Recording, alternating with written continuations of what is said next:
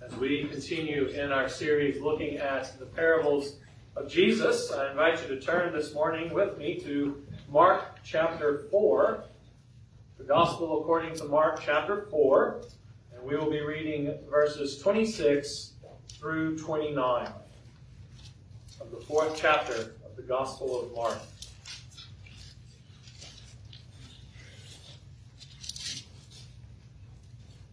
This is the word of the living God. And Jesus said, "The kingdom of God is as if a man should scatter seed on the ground.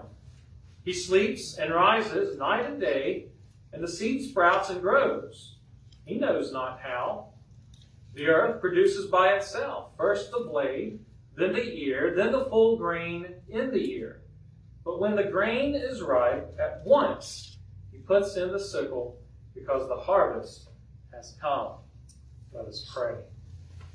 Almighty God, we ask that you would send your Spirit to illumine our minds and our hearts this morning from the reading and preaching of your word, that we may apply it, that we may gain a heart of wisdom and understanding, that we would understand the way you are at work, and even when we don't understand the way you are at work, that we would continue to trust in your goodness and your sovereignty and in your grace to us. Through Christ our Lord and Savior we pray.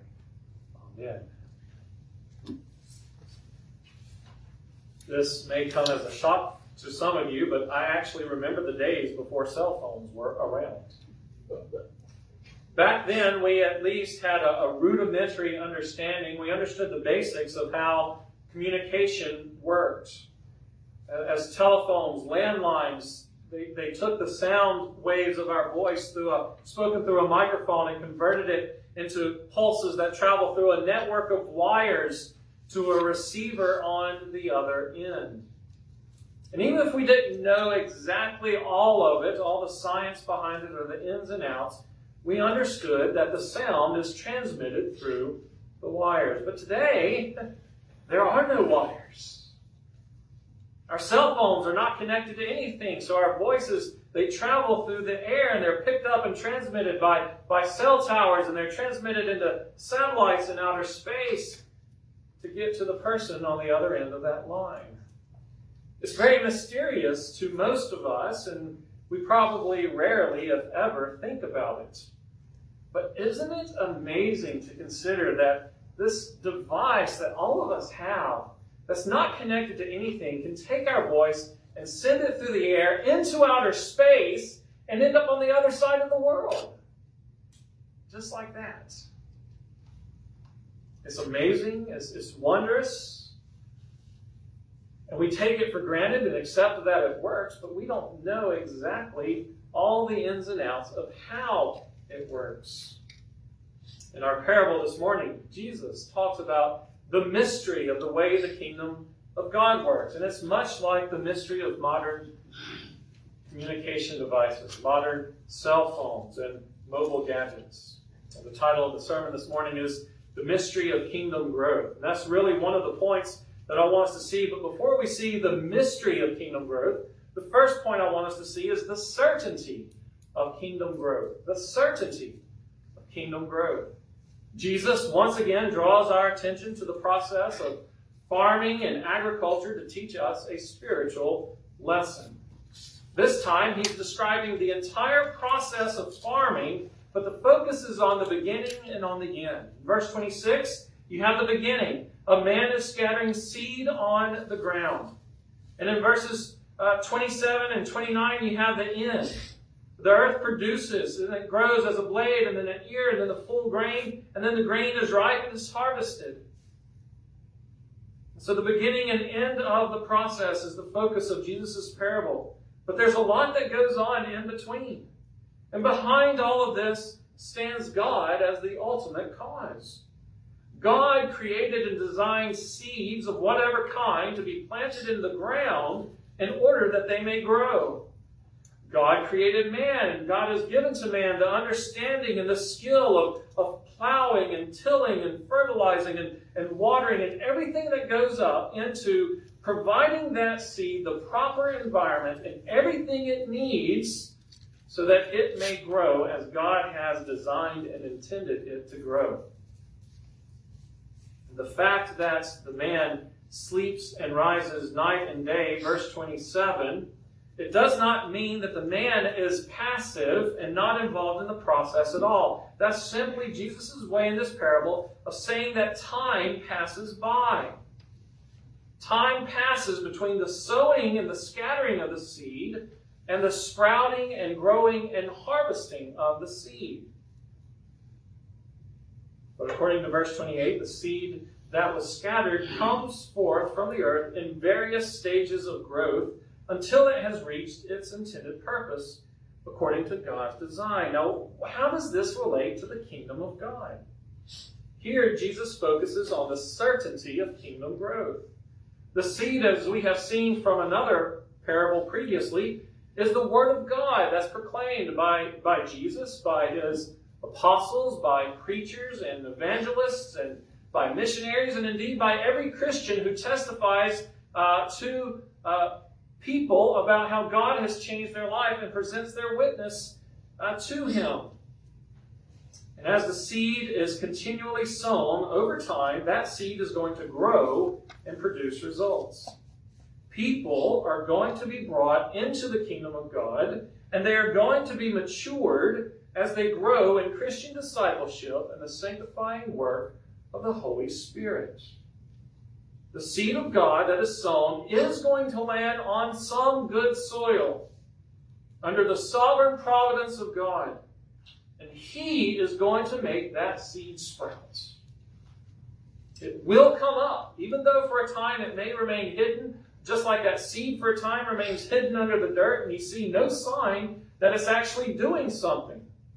But even as it's hidden under the dirt, things are going on. The water and the sun and the nutrients in the soil are at work. Matthew Henry says, quote, "Let but the word of Christ have the place it ought to have in a soul, and it will show itself." Just like the seed eventually shows itself, first by a blade or a sprout, and then the ear, and then it begins to show itself more and more and more until the grain is ripened. Jesus is teaching his audience here in his incarnate ministry that the kingdom is present with his preaching and teaching here on earth. The kingdom process of growth is already underway. It's been initiated by the arrival of the King of the kingdom, Jesus Christ.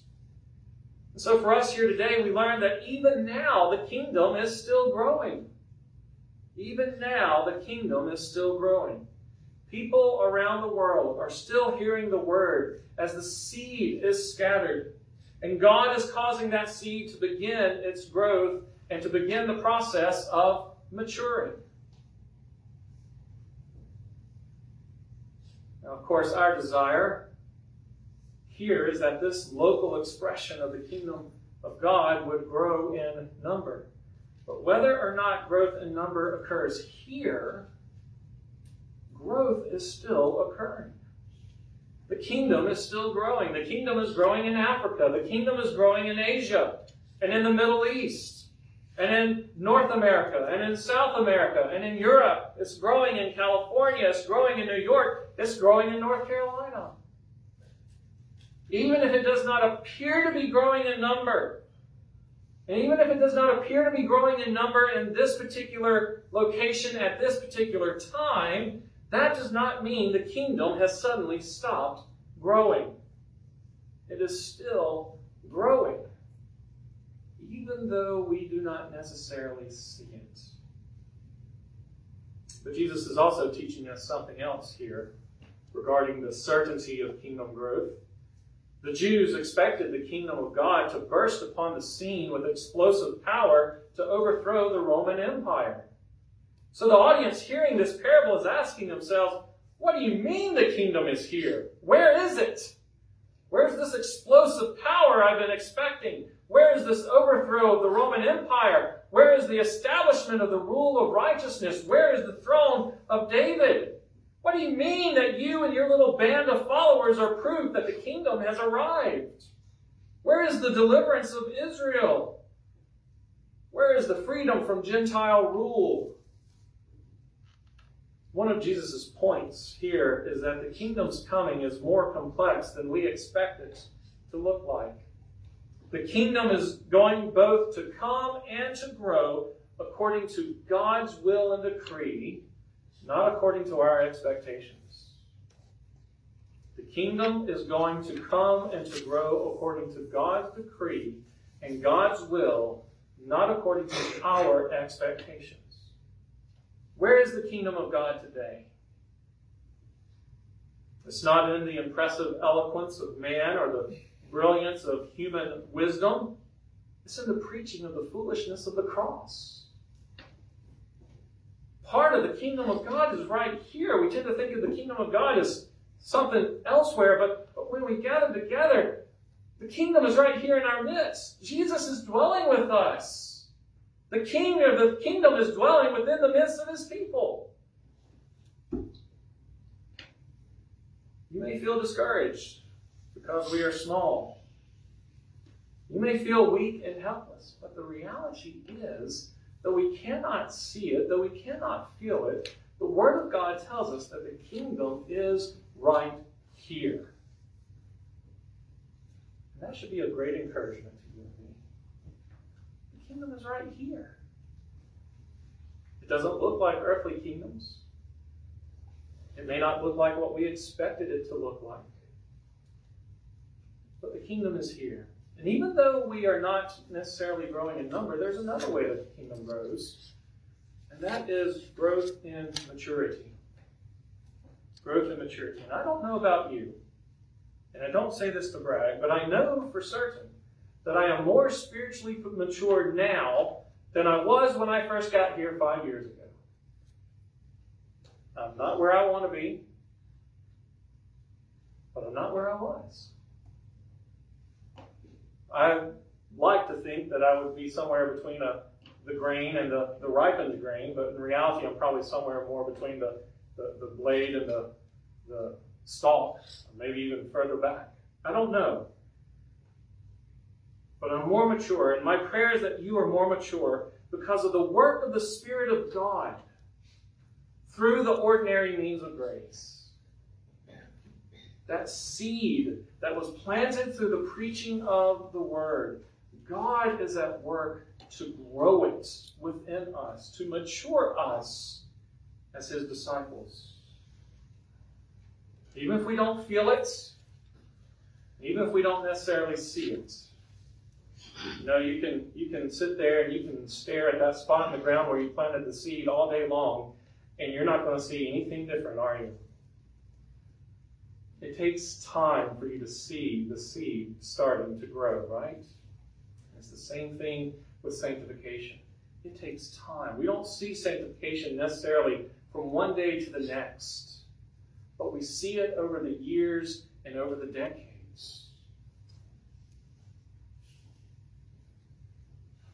The kingdom is growing here. The kingdom is growing around the world. The kingdom is growing in number. The kingdom is growing in maturity. There is a certainty to the growth of the kingdom of God, and that is because God is the one who has created the kingdom. He is the king of the kingdom, and he is working to build his kingdom. He is the one who causes the growth to be certain. Next, I want us to see the mystery of kingdom growth. The mystery of kingdom growth. It is certain, but it's also mysterious. This is emphasized in verse 27. He sleeps and rises night and day, and he goes about, making sure that everything is done to the garden or to the farm, and the seed sprouts and grows. He knows not how. And then in verse 28, the earth produces by itself. This is where we get our word automatic from. The underlying Greek. It's not that the farmer is passive, as if he's not involved as part of the process. He makes sure that the seed has what it needs. He provides the water. He puts nutrients into the soil. He can't provide the sun, but God has provided the sun, and God also provides the rain. He is involved in the process, but he doesn't know. I mean, we give water to our crops and to our plants, but We don't cause the plant to grow. We don't cause the plant to blossom. Listen to what Paul says in 1 Corinthians 3, verses 6 and 7. He writes this to the church. I planted, Apollos watered, but God gave the growth. So neither he who plants nor he who waters is anything, but only God who gives the growth. The God who gives the growth is the emphasis of the parable, not that man is absent from the process. Craig Blomberg sums it up this way, quote, Jesus is teaching that human beings cannot control or predict the growth of the kingdom, end quote. The farmer does all he is supposed to do, but all he knows is that seeds need good soil and water and light in order to grow and produce. He doesn't know how it all works together, and the farmer certainly does not cause the water to make the seed grow. He doesn't cause the sun to rise and set. He doesn't cause the rain to happen. He simply provides what is needed as best as he can. And the seed does all the work. All of those environmental things work together to cause the seed to come up out of the earth. First, as a sprout or a blade, as the ESV translates it in verse 28, and then an ear, and then the full grain in the ear, and then that grain becomes ripe. Now it's edible. Now it's useful for harvest. The farmer provides the environment, but it's the seed and the earth and the way that God set up his creation that work to transform from seed to fruit. As one commentator puts it, quote, the kingdom is God's kingdom, and humans do not understand or cause its process, end quote. It's the mystery of the wind. We don't know where it comes from or where it's going, and that is the mystery of the work of the Holy Spirit. In some places, God gives an increase of 30-fold. In other places, he gives an increase of 60-fold, and still yet in other places, 100-fold. We don't know why that place and not another place. We don't know when. There have been times where God has sent his Spirit, and there has been true revival and a dramatic increase in the kingdom. And yet there have been times when God has withheld his Spirit, and the kingdom seems to be stagnant, or maybe even decreasing from our human perspective. This is the mystery of kingdom growth. It's the mystery of scattering the seed. We don't know when we spread the word of God whether it's landing on thorny soil or rocky soil or along the pathway or in good soil. We don't know that. And when it lands on godly soil, good soil, we don't know when the Holy Spirit is going to take that and cause it to start growing and maturing. We don't know any of that. It's all mysterious to us. From this, we learn that we must be patient. We must be patient as God causes the kingdom to grow according to his working. We must be patient. I think some have left our fellowship here because they got impatient with God and the expected growth here was not happening according to their expectations. But kingdom growth is a process. It takes time. And since God is the one who mysteriously, at least to our perspective, makes his kingdom grow as he wants it to grow, we must be patient with him. Numerical growth is a process. Maturity growth is a process. The maturity growth is a lifetime process. It's never over until he brings us home to glory. We do not mature automatically overnight any more than a seed planted one day is suddenly ready to be harvested the next day. It's not the way it works in nature. That's not how God has designed it to work in his kingdom. One author writes, quote, waiting in patience does not mean being absolutely passive, but it does mean that we realize that God's purposes are greater than our own, end quote. Listen to James chapter 5, verses 7 through 8. James writes this to us, be patient, therefore, brothers, until the coming of the Lord. See how the farmer waits for the precious fruit of the earth, being patient about it until it receives the early and the late rains? You also be patient. We cannot see the inner dynamic of the Holy Spirit working through the ordinary means of grace to grow the kingdom of God both numerically and spiritually. We cannot fathom how it works. It is invisible to us, and it cannot be perceived. Somehow, right now, the Holy Spirit is working through my voice and the preaching and reading of His Word. I don't understand it. I can't see it. I don't know what He's doing. Hardening some, growing others. I don't know. Encouraging some, rebuking others. I don't know. I can't see it. It's a mystery. But it's happening. It's happening. God tells us this is how He works, so we must be patient with Him. And as I said in Sunday school this morning, it's not magic. The ordinary means of grace is not magic. You know, we can be an ordinary means of grace. That is what we should be. That's what God calls us to be in Scripture. But if His Spirit is not there, working through the ordinary means of grace, nothing's going to happen. But His Spirit only, or usually only, works through the ordinary means of grace. Word, sacrament, and prayer. These are the means that God has designed for His own Spirit to work through to build up His kingdom. Just because we are doing it doesn't mean it's automatically going to happen. His Spirit has to work through it. So we must wait patiently upon Him. We must not treat it as if it's magic, as if being an ordinary means of grace church means that we are automatically going to grow numerically or spiritually. So you have to have the means of grace and the Spirit of God working through those means of grace. I mean, an unbeliever could be in our presence right now, listening to the preaching of the Word of God, partaking of the sacraments, participating in prayer. None of that matters because as an unbeliever, they don't have the Spirit of God. And it won't matter until the Spirit of God gives them the new birth and changes their heart and gives them the faith that God requires. So we must be patient and wait upon the Lord. But while waiting patiently upon Him, we must also trust Him. We must trust Him because He is the ultimate cause of kingdom growth. We must trust that God is working even now within us as individual believers, as individual Christians, corporately as a body of believers, and in the world around us. Even though we can't see it, we don't feel it, it is mysterious to us, we trust Him. It is tempting to try to find means to grow or advance the kingdom of God on our own. And this is when we fall into a legalistic mindset. If I just do X, God's kingdom will grow. We talked about this morning in Sunday school.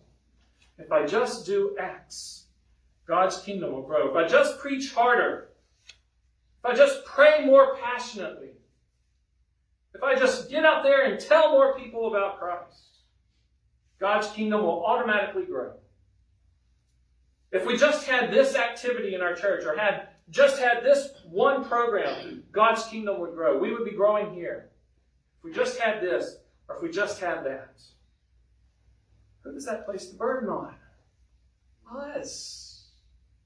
When it is God who is at work to cause His kingdom to grow. We see this all around us today. Charismatics try to force the Holy Spirit to work through manipulative means. They treat the name of Jesus almost as if it were a magical incantation. Speaking of charismatics. If you just speak in tongues, if you just have more faith, then God will bless you or heal you or whatever, give you whatever you want or need. They try to force spiritual growth as well as numerical growth. Charles Finney did this in the 1800s when he developed the altar call and believed that you could manipulate people into the kingdom of God through music and emotive persuasion. And all you have to do is you have to work up their feelings, work up their emotions. You come to the anxious bench. Then maybe I just don't feel enough. Maybe I'm not emotional enough. And that's why the church isn't growing. That's why I'm not growing. Again, we're putting the burden upon us to do the work that God has reserved for himself. Mormons teach that we help build the kingdom of God by our own works and efforts. Today it's popular to say that the church must be multi-ethnic. Or the church must look like this or look like that.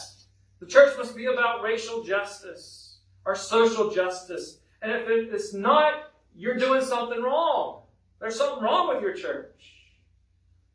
All of this thinking from Mormons to Charles Finney to Charismatic to modern arguments today about what the church must look like and be about, all of that is human effort rather than dependence upon word and spirit working together through the ordinary means of grace.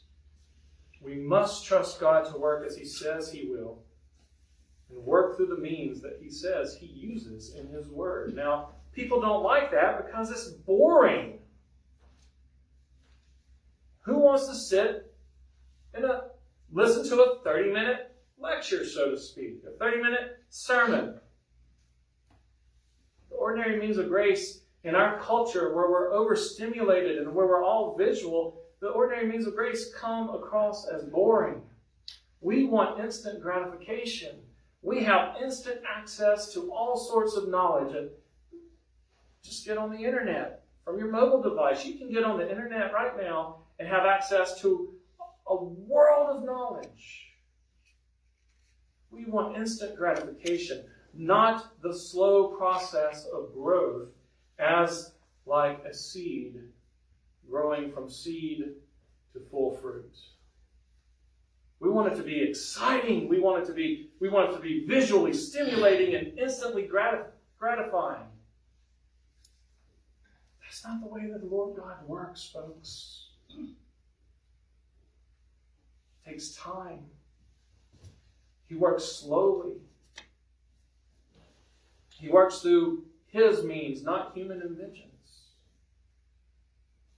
And so we must be patient and wait upon the Lord, but we must also trust him to work as he says he would work. This brings us to our final point. We've seen the certainty of kingdom growth, the mystery of kingdom growth, and now the success of kingdom growth. And this is really based upon the certainty of kingdom growth. Jesus tells us in this parable that the seed will grow and it will produce ripe fruit. And when that fruit is ripened, verse 29, when the grain is ripe, at once he puts in a sickle because the harvest has come. The picture of a harvest is frequently used in Scripture to talk about the great day of the Lord. And we're going to be looking at the great day of the Lord from Isaiah tonight. So I invite you to come back tonight. And we'll be looking at the day of the Lord in Isaiah. We commonly call it, it's commonly known as the second coming of the Lord. And in verse 29, Mark makes an allusion to the Old Testament, Joel chapter 3, verse 13. And this is what Joel says, "Put in the sickle, for the harvest is ripe." And the Apostle John in Revelation 14 sees the same thing happening. Listen to Revelation 14, verses 14 through 16. "Then I looked, and behold, a white cloud, and seated on the cloud, one like a son of man," that's Jesus Christ, "with a golden crown on his head and a sharp sickle in his hand. And another angel came out of the temple, calling with a loud voice to him who sat on the cloud, 'Put in your sickle and reap, for the hour to reap has come, for the harvest of the earth is fully ripe.' So he who sat on the cloud swung his sickle across the earth, and the earth was reaped." At the final judgment, God is going to reap in all of his elect. He's going to gather all of his elect out of the earth to be with him forever in the new heavens and the new earth. Though the kingdom now is invisible and mysterious and sometimes looks like it is inactive from our perspective, one day the kingdom of God is going to be made visible to both believer and unbeliever alike. And all will see that the kingdom of God was at work all along despite any appearances. And notice that not one ripened seed is going to be left out. Jesus doesn't swing and miss. when he swings his sickle.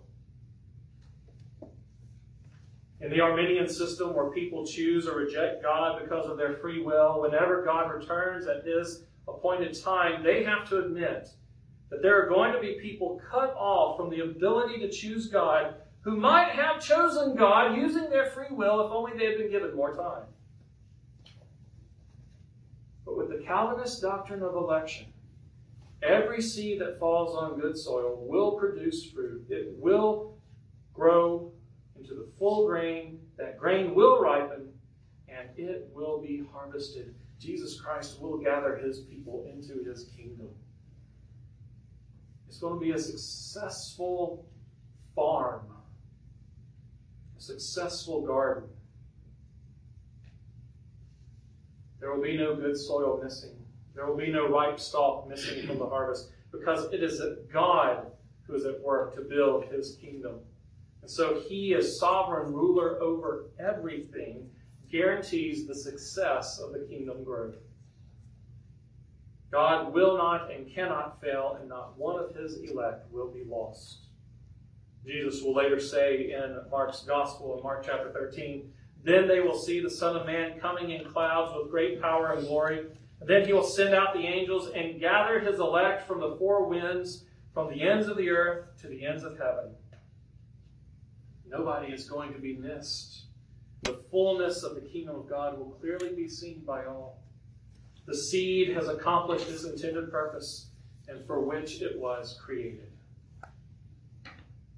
I've scattered my application throughout the sermon, and yes, I completely intended that pun. But let me give us one more application for this passage for us today. We must not grow weary in what God has called us to do. We must not grow weary in what God has called us to do. To paraphrase Calvin, we are not to grow indifferent about the discharge of our duty simply because the fruit of our labor does not immediately appear. The sower in the parable scatters the seed and keeps on waiting over time for the harvest. He does not give up and try a different planting method, like trying to attract people to church. Don't attack them, they definitely won't come in. Like trying to attract people to church with games or gimmicks, or entertaining them with loud music and funny stories. He does not quit farming and go into some other vocation simply because he does not see the seed growing and producing like he wants. The world, by and large, may continue to reject our message of Christ crucified. People around us may continue to reject the proclamation of Jesus Christ as good news and the only way to be saved. And to combat any frustration or discouragement we may be experiencing, Jesus tells us God's kingdom will surely come, and we will surely be brought into that kingdom through faith in Christ and the preserving power of the Holy Spirit. So be patient with God. Trust God. Let your expectations be formed and transformed by his word, by his Spirit, and let us not grow weary. Though the working of the kingdom is mysterious to us, its growth is certain and successful, not because of human effort or through human understanding, but because it is God's kingdom, and he causes it to grow and to be successful. Amen and amen. Let us pray.